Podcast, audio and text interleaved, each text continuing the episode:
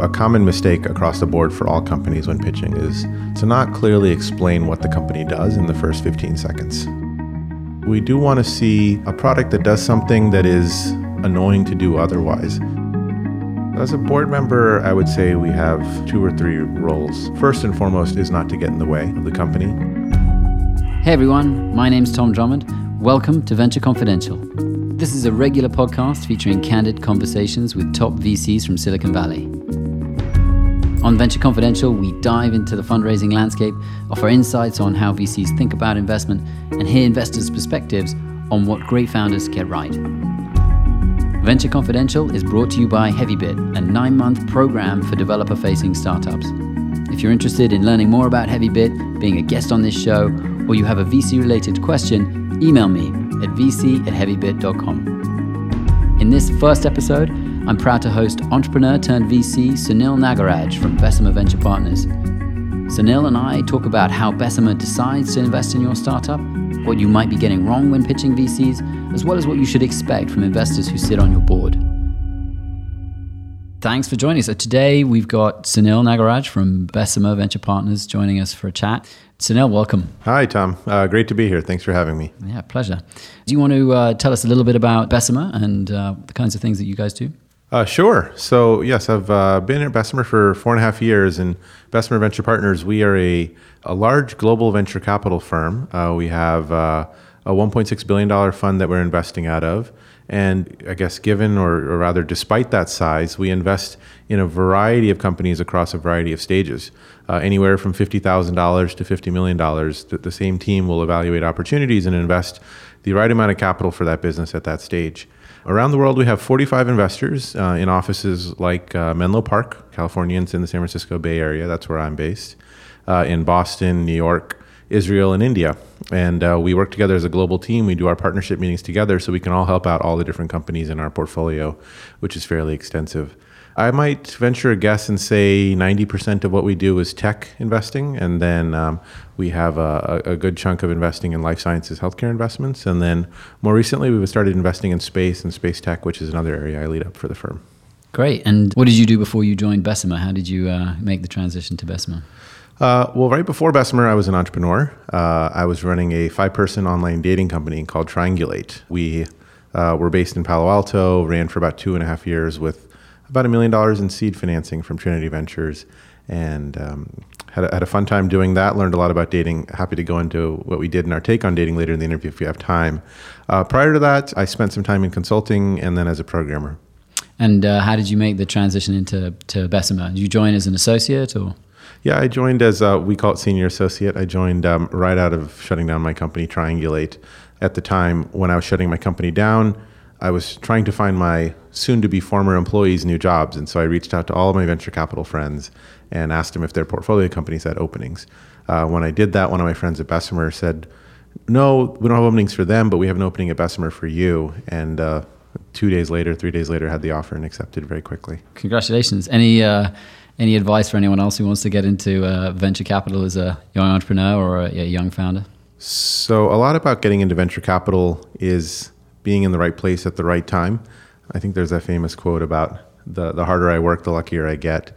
And so there, there is some element of, of, of, being in the right place at the right time, but there are definitely things you can do to improve the chances you're in the right place at the right time and how prepared you are. So for anyone wanting to get into venture capital, I would say uh, make sure that you know a, a particular domain really, really well uh, from top to bottom. That might be developer tools, that might be uh, software as a service, SaaS, and to have some domain knowledge is, is really helpful. Uh, number two would be to have a really strong network of entrepreneurs and, and individuals in the space. And then number three would, would be to have some familiarity with how venture capital works, some of the deal terms. Um, that last one, I think, turns out to be the easiest. I mean, I think with a couple web resources, you can figure that out. The, the domain expertise could take months or years to develop, and that'll be the most valuable to evaluate investments, especially if you're doing early stage investing. And uh, kind of, what's your what's your domain at Bessemer? What are the kinds of things that you're looking at for the fund? Yeah, at Bessemer, I have, uh, you know, over time we change uh, just as the world changes.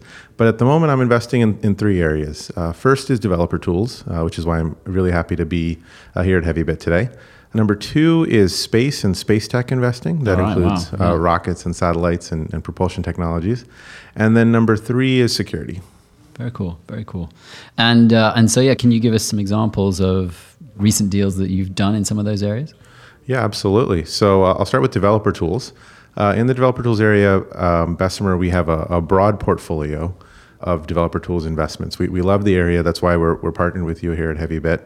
And uh, our portfolio includes companies like Twilio, where we were the very first seed investors and have um, invested all along the way to their um, phenomenal rise. SendGrid, Nitrous.io, Crowdflower, Auth0, NPM, Intercom, and a few others I'm probably forgetting along the yeah, way. Yeah, no, I have to say you guys have one of the, the, the best portfolios of kind of developer products and, and developer tools in, in, in the valley, if not kind of the world, right? Yeah. Well, we uh, we, we really are, are all in on this bet that developers are important people in the world um, because of changes in the broader ecosystem uh, allow developers impact to be felt anywhere in the world. To be really precise, and I'm borrowing this from Jeff Lawson at Twilio, who's really a visionary here. He says that code used to be something that was between a monitor and a keyboard, and now code is anywhere in the world. So the code that sits on on my phone allows me to hail a car because there's code in the car, there's code in my hand, there's enough sensors and actuators to make that whole experience possible. So developers, you know, we're all in this idea that developers are really rewriting the world. The world is programmable. We also love um, several other things about developer business, I'm happy to go into um, in, in, a few minutes. Yeah, I mean, what kind of things are you looking for? I mean, it's still in, within that category, right? There's still a bunch of things to look at. I mean, how can you tell an interesting developer product from maybe one that's not quite as investable? yeah, it's a good question. Um, well, I told you I was a developer earlier in my career, and even at my uh, the online dating company Triangulated, did a lot of development, and that was not too long ago, four or five years ago, and so uh, that definitely informs how I initially react to a lot of development, uh, develop, developer tools, developer platforms. Um, you know, the story behind two of the investments that I led at Bessemer, uh, Nitrous.io and Auth0. Nitrous.io makes it possible to code in the cloud, removing a lot of the, the setup of your local machine that you need to do to start coding. Almost every startup I know of has a has a cheat sheet of here are the ten steps new developers need to sign need to perform in order to set up their machine and then it turns out when one dev on the team adds a new package to the repository, every other developer needs to keep keep up to date. And so by moving to the cloud, you remove a lot of the the trouble of keeping machines up to date. You can also code on more powerful machines. You can also collaborate more easily. These are pains that we felt directly at Triangulate, trying to keep our code stack up to date because the, the development environment needs to roll forward along with the code uh, itself. And so it's, it's a little bit of a fallacy that you can version your code independent of the actual development stack. The other investment um, that I led uh, in the developer tool space is a company called Auth0. They're based in Seattle, and they make it easy to outsource all of your login and identity functionality to the world's experts in authentication. Uh, in the same way that with Twilio, one line of code connects you to the telephony system, and with Stripe, one line of code connects you to payments. Here, one line of code connects you, you to a full industrial strength authorization system. And to be really precise, you don't need to make your own username password table. You don't need to worry about the 20 or 30 social logins. And potentially most complicated one, you don't need to worry about connecting to a customer's enterprise Active Directory server or LDAP server. With one line of code, you get all that. And in addition, you get a, a full suite of custom rules like multi factor authentication, which is a checkbox. So, again, at Triangulate, we felt these pains directly in, in managing that and keeping it up to date. Never mind the, the business decision maker, they're thinking about the risk of getting hacked. And so, by having, again, the world's leaders in authentication doing your auth stack, you, you benefit from that as well.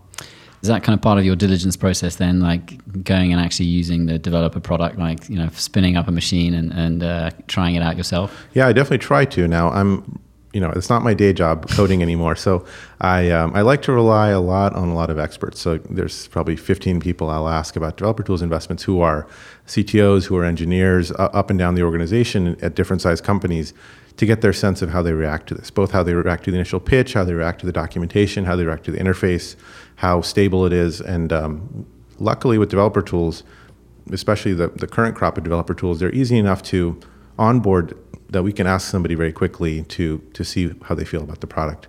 So um, the diligence definitely involves um, a lot of experience with myself and having new people play with the product. When you kick off that diligence process, you you know sending uh, interesting developer tools products companies around to your network really early on, or is it kind of once you get to the point where is it how formal or how informal is that that kind of diligence process for you? part of the reason I enjoy investing in this world is that I do have a, a natural just group of friends who are developers, and so we'll always talk about this. Yeah. Uh, every time I, there's one one friend at Google, every time I see him, his first question isn't "How are you doing?" or "What's new?" It's "What are the latest DevTools companies you've seen?" Yeah, he's yeah. just curious. He's always curious about what the latest stuff is, and I think that's because built into the culture of development is the idea of code reuse and building on top of, of others' work. You know, Isaac Newton said talked about standing on the shoulders of giants, and, and that's part of the ethos of being a developer. So everyone always wants to leverage the latest tool set, and so people people quiz me and ask me about the latest dev tools I've met, and I and I share them. Whenever we're looking at a particular company and we're we're pretty deep into conversations, that's when I'll trigger my, you know, really serious requests to ten or fifteen people to ask them to play with the tool, evaluate it, and um, and I value that tremendously. You know, another signal that we look for, which is related, is uh, something we call developer love. We, I, I wrote a blog post about this called uh, for Auth Zero when we invested. The signal there was, was really developer love. And by that I mean that developers talk, they talk a lot, and they talk in public forums. It's a very meritocratic culture. And so we always want the best thing to win. And best is, is defined in really simple terms the, the, the best product, not the, not the cheapest, not the most expensive, not the one with the best financing. It's just actually the best developer tool. And so the developer love that we seek is often manifested on Twitter and Stack Overflow and other and Hacker News, other forums where developers hang out and talk.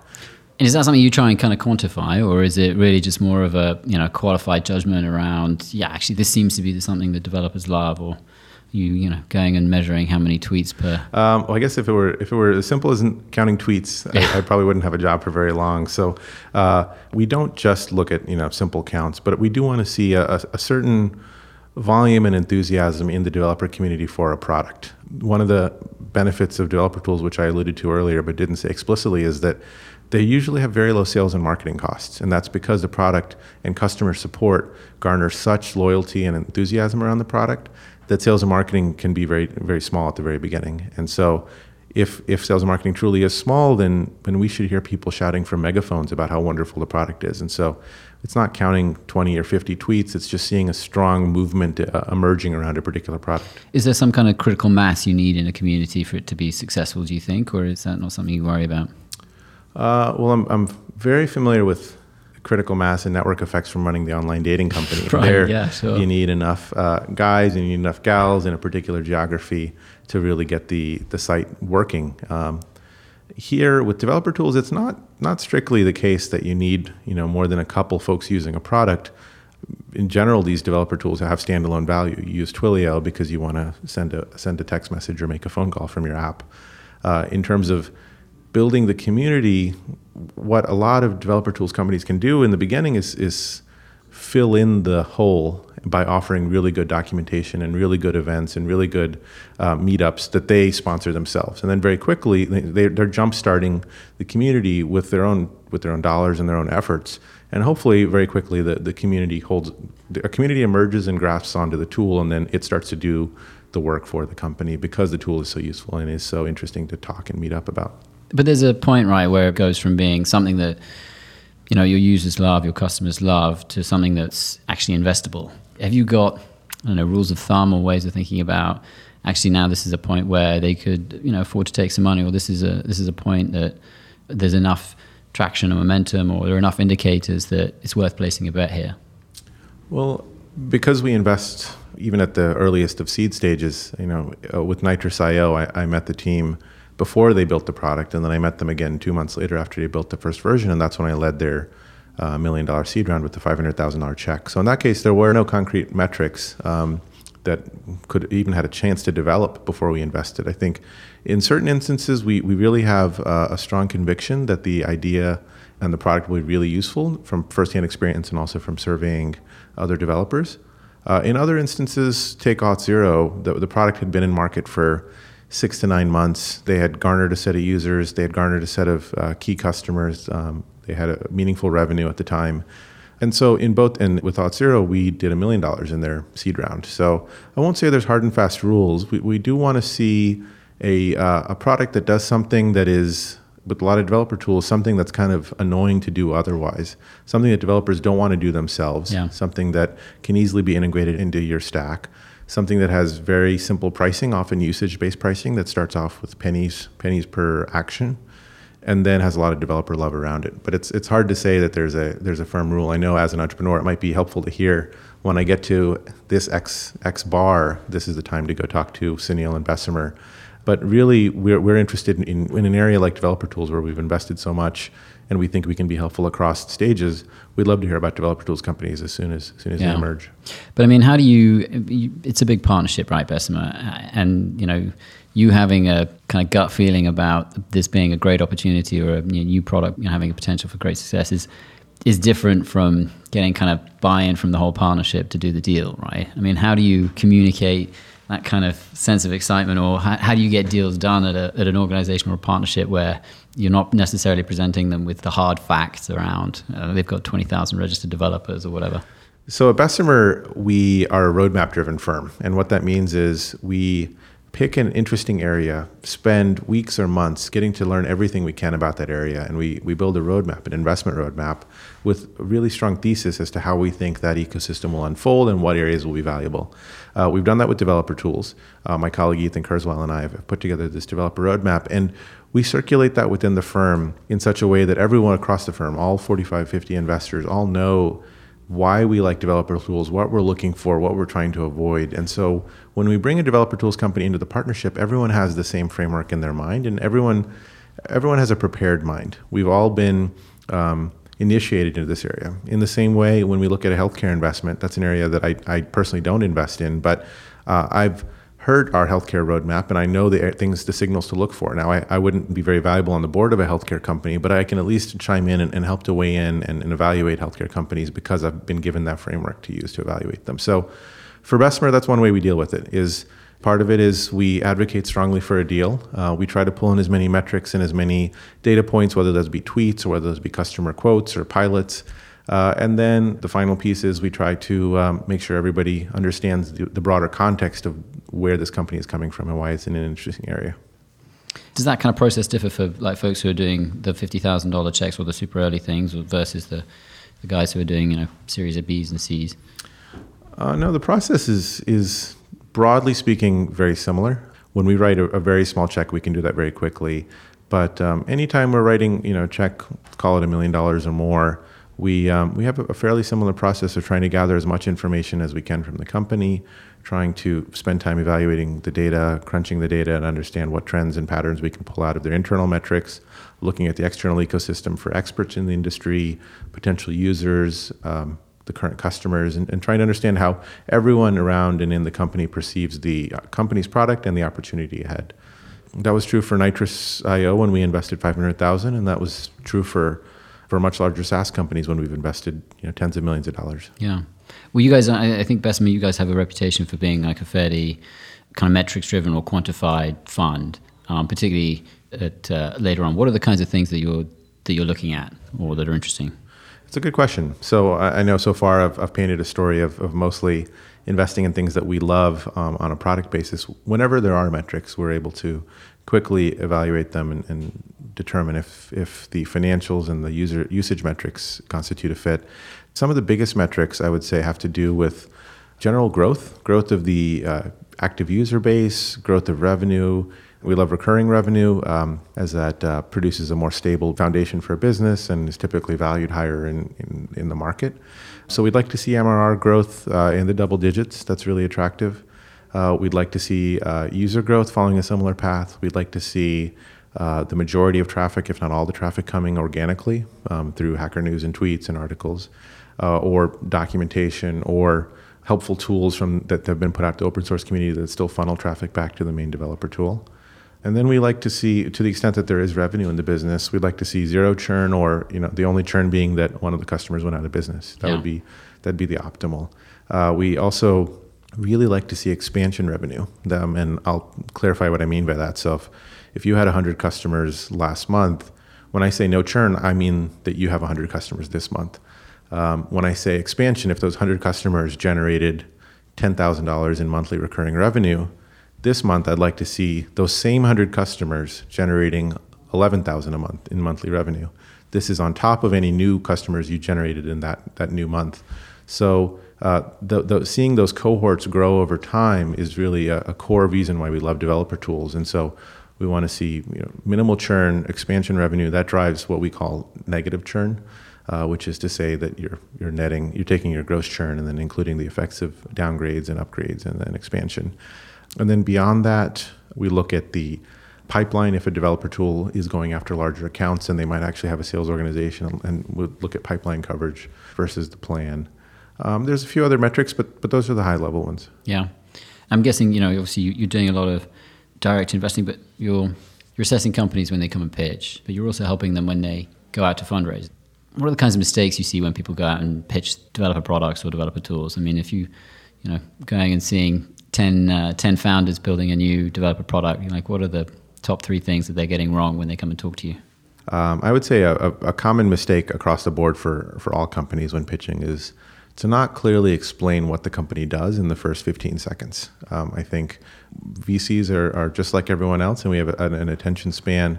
And, and if we hear too long of a buildup, and often buildups are 20, 30 minutes of here are the trends, here's what's going on, here are some numbers, but we don't get to what you do in really clear and simple terms, it, it gets very hard to follow the pitch. So with Twilio, um, I think we could describe them as a communications platform for the next generation of telephony. And I think most people would get lost when they hear that. But if you say a developer who's building an app can write one line of code that will trigger a text message or a phone call, that's a very simple, straightforward explanation. So I would make sure that a description in plain and simple, like dead simple terms, no jargon, no fancy words, is given in the first 15 seconds. Number two, I would encourage entrepreneurs to, to very quickly mention the traction that they have because it colors the rest of the pitch. Uh, I've, I've, I think if I know that you started the company six months ago and, and haven't launched a product, it changes the way I evaluate the rest of the pitch. It doesn't mean that we're more or less likely to say yes or no, but it does change the types of questions I'll ask for the next 30 or 45 minutes. And a lot of entrepreneurs wait until the last 10 minutes to talk about the traction and the current stage of the business. Um, the, the flip side of that is if you actually do have thousands of customers and you know meaningful revenue, I would bring that up in the first again in the first 20 or 30 seconds of the pitch. This isn't really about bragging about these metrics. The whole pitch should be sort of advocating for your company. It's really just about setting the stage for the rest of the, the discussion that you're going to have in the right tone. Cool. So these guys coming into pitch, you know, they have a bit of traction and they have a clear value prop, but some of the pushback they get from other investors maybe is that it's just not a big enough market, right? There aren't going to be enough big exits in this space to go and deploy a lot of capital into it. What's your kind of take on that? I mean, how do you advise founders to, to think about that? Yeah, market size is a funny thing in venture capital. It's an area where upfront the founders and the VCs should clearly articulate one of two things. They're either going after an existing market or they're helping to create a new market. And if you're going after an existing market, it's often with a disruptive strategy, and specifically, it's a lower cost or more functionality. And and in that world, the market size matters a lot. But if it's if it, a lot of developer tools are actually going after uh, newer markets, offering newer functionality. So if you asked in 2000, I think in 2009, when we first invested in Twilio, how large is the market for developers interacting with the telephony system, it would be very, very small. And some VCs would, would stop the conversation there. Some VCs would ignore that data point. And that's what I mean when you should bifurcate the, the set of investors you're talking to, to those that are interested in this. It doesn't mean one is smarter or, or less smart than the other. It's just that certain investors have different strategies. So, so market size has to be decomposed. I mean, just because it's a new market doesn't mean you can't put some effort, some analytical rigor towards that. You could talk about how many developers there are and a couple trends in the future that should mean they'll need telephony systems. I mean, there's there's clearly a a reason you can articulate as to why you find this market is interesting, but it might be harder to, to attach real dollars to it or to pull up a Gartner report. I mean, a yeah. lot of these indicators are lagging indicators that follow markets that have already developed. And uh, if you're building a, a new cutting edge technology, then you won't be able to point to real dollars yet. Do you think the returns distribution for companies in this space is different to, you know, other sectors? I mean, do you think we're going to see? Are they going to be as heavily skewed towards a few unicorns, or uh, you know, are they going to be flatter and more spread out? Do you think there's a difference to, to products in this space than, than others? Yeah, it's a really good question. I'll say that uh, network effects and uh, a winner take all dynamic is what often drives massive, quick outcomes. When it's clear that everyone is on Facebook because everyone else is on Facebook, and all my content is on Facebook, so I'm sticking with Facebook, then very quickly the, the leader gets uh, accelerating returns and can, can move quick, more quickly. With Stack Overflow, when that's the site that, that pulled ahead early on, it then accelerates the gap. It, it puts between it and the next best um, place to go for, for uh, answering your programming questions. So, in those instances, whenever you have that winner take all dynamic, I think there is the potential for a unicorn. My sense is that a lot of developer tools don't have that winner take all dynamic um, as clearly as web based social networks that users interact with directly. I think instead, when you take a company like Twilio or a company like Auth0 that are doing work behind the scenes, Instead, what happens is as the company gets larger and is more successful, they're able to negotiate better contracts. So with Twilio, they're negotiating with the underlying telephone system. Uh, they're also able to include more user input, maybe user submitted rules into the product. And so there's a um, there is an advantage to being bigger. This is just sort of whether the scale advantage is another way of describing this whole topic. And with developer tools, there are some scale advantages, um, but I, I, might say that they don't follow the same exponential curve that um, that follows with a lot of uh, consumer internet businesses. So I, I, think the returns curve it'll be very attractive. We've seen that with several companies already, but I, I, I don't think that you'll see companies sort of start and then sell for a billion dollars within two three years like you might with the consumer internet side. Well, I mean, I don't know. You know, GitHub went and raised hundred million dollars at a uh, at a billion dollar valuation. No, that's, a, that's a good point. Um, GitHub falls into the same category as Stack Overflow. I mean, in many ways, it is a central uh, social network where there is communication, and and uh, the more people that are on it, the more valuable it gets. But other developer tools, like many of the ones at HeavyBit, many of the ones in our portfolio, aren't sort of web-based interfaces where communications happen. They're sort of behind-the-scenes tools that are really valuable and scale with your stack, but you're not interacting with them face to face and using them to collaborate with others. Do you think that means that they need to raise less money? I think there's probably a logical argument that if you're building a business that can grow really quickly and has a winner take all dynamic, you should raise money and and run to be to go into the early lead because the early lead means the final lead. And in a lot of other developer businesses, an early lead may not be the final lead innovation and, and sort of smart marketing can continue to change who's at the lead. So yeah, I think you might have a good point. I think maybe more predictable standard fundraising path of of thoughtful capital infusions at, at major milestones in the company would be more appropriate. And I don't think amassing a war chest is really going to be as valuable for a developer tools company at this at this point in time, at least. What uh, what's the biggest uh, investment in the space that you guys have made, or the biggest check that you've written? The largest is actually uh, funny because it was also a company we were the very first check into. So Twilio, uh, which we've talked about a lot during today's conversation, um, two years ago we led their we co-led their Series uh, Series D, and the round size was seventy million dollars. Wow. Uh, since then, they uh, have raised a Series E, and I think that amount was was just over hundred million dollars. It was one hundred and thirty million dollars Series E in the company, and, and, at this point, Twilio knows exactly how to spend that money to continue its growth, and um, is investing that in product development, but also in, in sales and marketing to win more developers and also win larger organizations. Are you are you sitting on boards? Are you are you taking board seats for for Bessemer with some of these companies? Yes, I am. Um, I'm currently on the board of uh, Auth0 and Nitrous.io. And what are the big things for you as a kind of board member that you want to make sure the company's doing, or you're, you're trying to take care of as a board member?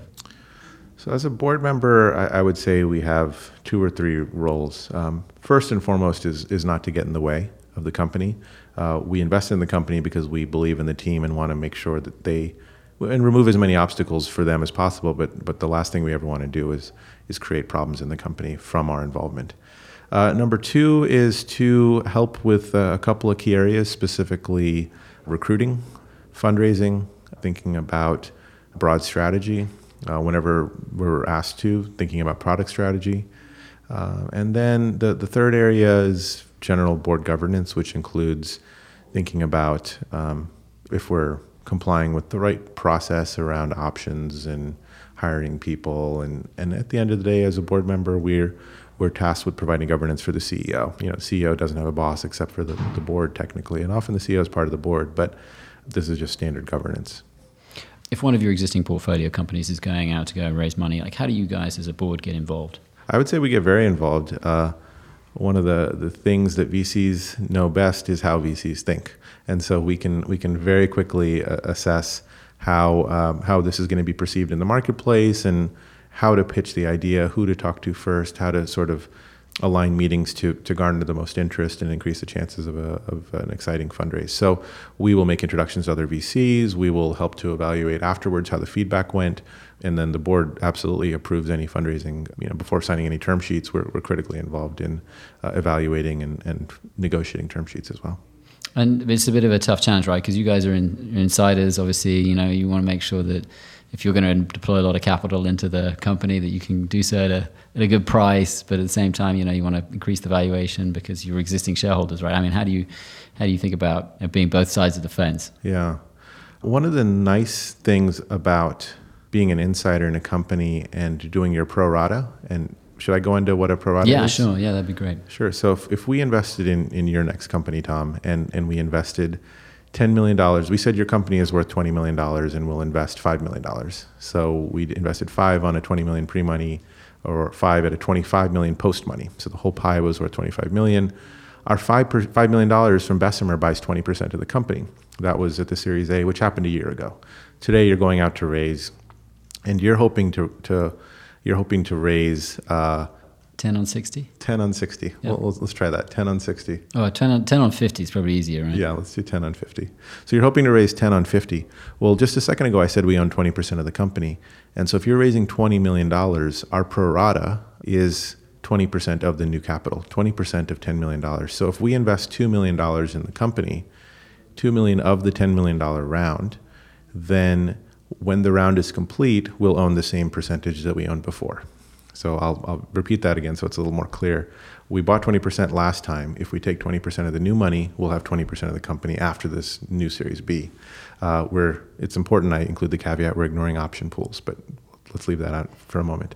So if we do pro rata, if we do the $2 million of the $10 million round, the nice thing that I was referring to is that we're completely valuation neutral we don't care if the valuation is low or high. I mean, there's there's other reasons we care, but in terms of buying up ownership or, or, or lowering our cost basis, it's actually identical. You know, whether the valuation is a billion or valuation is 40 million, the, the effect of stepping up our Series A shares is perfectly counterbalanced by the higher price we'll have to pay for Series B shares. And so, uh, generally, we with companies we're supportive of, we do pro rata. That removes a lot of the signaling risk and issues, and it also means that we're valuation neutral. So we can, uh, in many ways, we can just be as helpful as possible without having to worry about our own um, internal valuation benchmarks or metrics for the firm.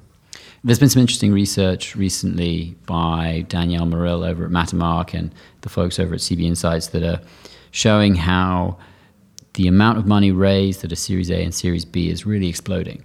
How do you think about like those big rounds where people are investing, you know, twenty million dollars plus into a Series A? It's a good question. Um, at Bessemer, we, we're trying to be very disciplined about price and, and metrics and fundamentals, and, and we try to hold that through any market cycles, through any ups or downs. So even as valuations increase, we are still trying to uh, maintain uh, a good amount of discipline, and that involves passing on deals whenever valuation is too high. Uh, whenever we think we're overcapitalizing a business, uh, then we'll also pass. So we've adopted the strategy, and, and, and I think we're still paying higher prices than we were five years ago, but uh, we'd like to think we're not getting caught up in the hysteria. And, and at some point, uh, when prices fall again, then um, we'll find it a more attractive time to invest. Do you think it is uh, a bit hysterical, some of the pricing these days? I mean, do you think we're in a bubble? I, th- I think there is definitely a troubling line of thinking that is a little too pervasive, and that is that a few companies make up all the returns, and so you should do whatever you need to do to get into those companies. I think that may or may not be true. I'm not actually talking about whether or not that's true. I'm talking about the impact, the effect of everyone believing that statement and everyone acting on that is that everyone bids up every exciting deal. Uh, that has the effect of, of potentially overcapitalizing a business, that has the effect of setting a price uh, of companies very early on that removes different exit strategies. Uh, it also has the effect of the billion dollar club and unicorns and sort of comparing yourself based on how many billions your company's valued at. So it has a lot of negative effects um, that come from that. As companies raise more money, the, the values at which they can exit just get bigger and bigger. And so the time it takes to get to those exit opportunities gets longer and longer. We've heard more and more founders are taking money off the table early to maybe guard against you know the, the fact that they know that they're in it for seven or eight nine years and they won't see a they won't see that return themselves. Is Bessemer a firm that would consider it a secondary, or is that kind of out of the question? So, when you talk about secondaries, and, and by that I, I think you mean when we invest money into a company, but the money doesn't end up in the company's bank account. Rather, it, it goes to someone else, to another owner of the company that, that cashes out. So that'd be the colloquial way to say it. Is yeah. sort of, uh, uh, is it okay when founders cash out early? Yeah. Uh, and, and by that, you know, they may have owned 80% of the company and they sell a little bit. And now they own 78% of the company, but they have a few thousand or a few hundred thousand dollars um, with them to remove the pressure. I think that there's a, you know, I'm a former founder myself. I think that's a, it's a compelling reason. For every story of a compelling reason, there's probably a story of abuse behind that too. Um, there's tremendous signaling value at every financing. I mentioned us going pro rata earlier, but if, if someone asks Bessemer, hey, are you going to invest? Are you going to invest a lot or lower? People read into that. In the same way, if the CEO of a company who's out there saying, look at my amazing company, please invest, also in the same breath says, well, you know, I want to sell some of my shares right now. It, it creates a weird, a weird signal, namely because the, the CEO should think that his or her shares are worth more, and, and if and selling right now would be a shame. So I understand both sides of the argument. We have done many financings where there's been secondary. We've we've done, I'd say, the majority there are there's not secondary selling, and so uh, I think it's really a case by case basis. But we're not uh, categorically opposed to it. So does that is it kind of come down to whether the founder wants to buy a yacht or he wants to buy a, a crib? Uh, I'd like to say that the underlying use of cash um, isn't communicated in board meetings, but often, often it is. It's it's more like very practical. I mean, at the end of the day, around the, the boardroom table, these are humans with feelings and emotions and lives to live, and everyone understands. Hey, if the CEO has been making a you know 50% of market salary for three years th- those debts have been accumulating at some point they need some cash to you know and that'll be the, the extent of the explanation and and provided we can still make a financing happen without too much trouble, in the past we have done that. We've we've, yeah. we've um, uh, acknowledged and accepted uh, doing secondary in that situation. Yeah, yeah. I was talking to another entrepreneur this morning about development environments, and we agreed that we wanted to, we wanted we're waiting to see a company that comes up with the slogan "Death to the Development Environment." The premise being that you know you shouldn't really have a separate development environment. You should have a production environment that you have a copy of on your desktop or you have a copy of in a local area. But like the development environment, this idea that that you have you know separate settings for those environments is just kind of detrimental to the overall ability to deliver software. I mean, you you've obviously made an investment in a uh, uh, a coding environment, an online environment for developers, Nitrous. Um, what are the things that are interesting for you in in that investment? Yeah, Tom, I, f- I fully agree with that idea. I think the idea that, that your development environment and production environment are different, the antonym of that is dev prod parity, and that's a phrase used a lot, uh, is, is a great idea. Um, uh, ideally, you're coding, and when you finish your code and check it in and push it to production, it is guaranteed to work because you're coding in an environment that was identical to the development environment. At Nitrous, we're full supporters of that, and we're working towards that vision. Um, I'd say that the, the, core of Nitrous is to move coding to the cloud. And one of the, the best ways I can describe that is that there's a great irony that developers are building a lot of services and tools that move the rest of the world into the cloud. Take uh, Evernote. Instead of using Notepad, you use a cloud based editor like Evernote. Or take Salesforce. Instead of using a CRM that's on your local machine, you move it to the cloud. But ironically, developers themselves are chained to their desktops. It's this, it's this very strange thing. And, and the reasons for that have actually been have been pretty weak to date, uh, and I think they're they're very much surmountable, and we're seeing that with our at Nitrous. We have 250,000 registered developers.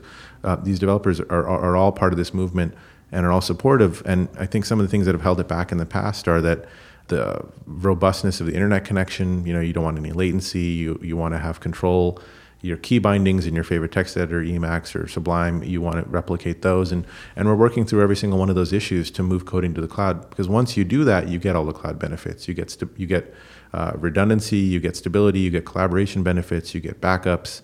You can roll your coding environment forwards and backwards more easily. Uh, you get experimentation benefits. If I'm on PHP 5 and I want to try PHP 6, I can do that. I can clone my box in 10 seconds, try PHP 6 for five minutes, and throw it away. Now, that would be unheard of for, on a local machine. So, we think there's even more unexplored features, unanticipated features coming out of this with Nitrous. So, we're, we're really excited about this coding in the cloud. Uh, the movement is still early. Uh, I think we, we still have work to do on making this environment as industrial strength as possible. And so I think um, two months ago we announced the launch of Nitrous Pro. And so this is a cloud based development environment where you can do every single thing you can do on your local machine. In the past, we were, we were using um, VMs that didn't allow root access, for example, in order to make the cloud instance more stable. And we realized, no, what, we have to give people root access. We've, we've done a lot of learning over the last two years. And, um, and you'll see um, over the next few months a really robust product that development teams can use as their primary development environment. All right. Well, listen, I think that's all we've got time for this afternoon. But uh, thank you, Sunil, for coming. And it's been really interesting chatting to you. Um, if people want to get in touch, what's the best way to uh, reach you? Well, Tom, first of all, thanks for having me. I appreciate it. It's uh, always fun to come to HeavyBit, uh, the, the ground zero for the developer tools movement, which I love. Um, I um, always make myself available for entrepreneurs, especially those building developer tools companies. Best place to reach me is by email. It's my first name, Sunil, S U N I L at BVP, uh, Boy Victor Paul, BVP.com. So uh, please reach out if you have a business or if I can help with uh, your developer tools company. Fantastic. Well, thank you very much. Thanks, Tom. Cheers. Thanks for listening to this episode of Venture Confidential, brought to you by HeavyBit. To learn more about HeavyBit, visit heavybit.com. And while you're there, check out our library, home to great educational talks from top investors, entrepreneurs, and other industry leaders.